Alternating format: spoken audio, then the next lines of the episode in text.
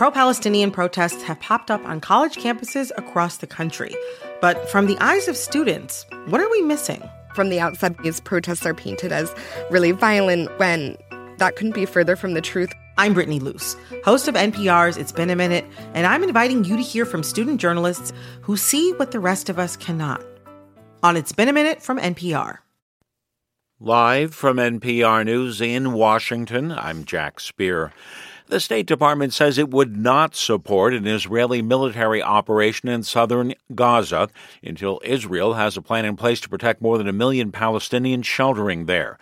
NPR's Michelle Kelemen reports Israel launched airstrikes in Rafah overnight, but the U.S. does not see that as a sign of an imminent offensive. When Secretary of State Antony Blinken was in Israel last week, he urged the Israelis not to go after Hamas fighters in Rafah without clear plans to protect Palestinian civilians. His spokesman, Matthew Miller, puts it this way Without such a, a plan that is credible and that they can execute, we do not support uh, a full scale military operation there going ahead but he did not say if there would be any consequences if Israel did move forward. At his daily briefing, Miller was also asked about an Israeli strike that killed a six year old Palestinian girl. Miller calls it devastating and heartbreaking and says the U.S. wants to see an urgent Israeli investigation. Michelle Kelemen, NPR News, the State Department. Police in Houston have identified a female suspect in a shooting at a megachurch yesterday that left her dead and two others injured.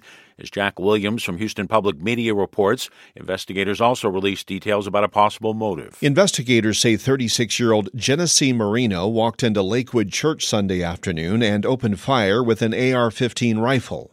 She was killed when two off duty law enforcement officers returned fire. The Houston Police Department's Christopher Hassig says a reference to Palestine was written on the buttstock of the rifle and they've also discovered anti Semitic writings in her home. We do believe this was what we term a, a lone wolf, lone suspect situation. We do not believe this is part of a larger nexus. She is not part of a larger group or set of individuals. Hassig says the shooting may have stemmed from a family dispute involving relatives who are Jewish. The woman's seven year old child and a man in his 50s were also injured in the shooting. For NPR News, I'm Jack Williams in Houston. A substantial part of the Northeast is gearing up for what could be a major winter walloping. Some areas, including Boston, expecting the possibility of up to a foot or more of snow starting overnight and into tomorrow morning. Boston Mayor Michelle Wu says they're already starting to get ready ahead of the storm. Starting tonight at 10 p.m., we are also declaring a snow emergency.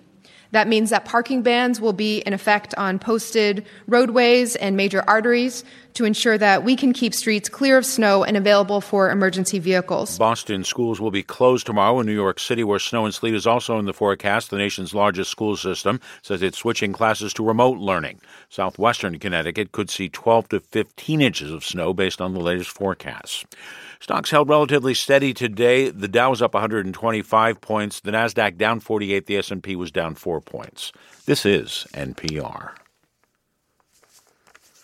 A high school, as high school seniors around the country are hearing back from college acceptances, the main federal student aid form, the FAFSA, continues to have problems. After being delayed several times, the revamped form is finally accessible for students, but not all parents, as we're from NPR's Sequoia Carrillo. Parents who don't have a social security number are locked out of the new federal student aid, or FAFSA, form.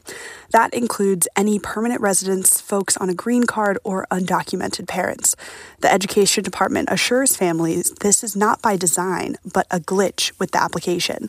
The new FAFSA debuted in January, three months later than normal, throwing off timelines for colleges to offer financial aid packages to students this spring. The application is supposed to be easier now, with fewer items to fill out. The Education Department says it's working on a fix for non citizens, but in the meantime, there have been troubling reports of a potentially dangerous workaround asking parents to take a photo of their passport and email it to verify their identity. Sequoia Carrillo, NPR News. Yesterday's Super Bowl got a lot of eyeballs worldwide, but there was also a major uptick in terms of online betting this year. GeoComply, a company that tracks the physical location of online gamblers, finds the number of verification checks it carried out over the weekend up by more than 22% compared with last year. The company says it processed just over 122 million checks this year in 28 of 29 states permit online sports betting company verifies where online bettors are located before allowing them to place wagers. I'm Jack Speer, NPR News in Washington.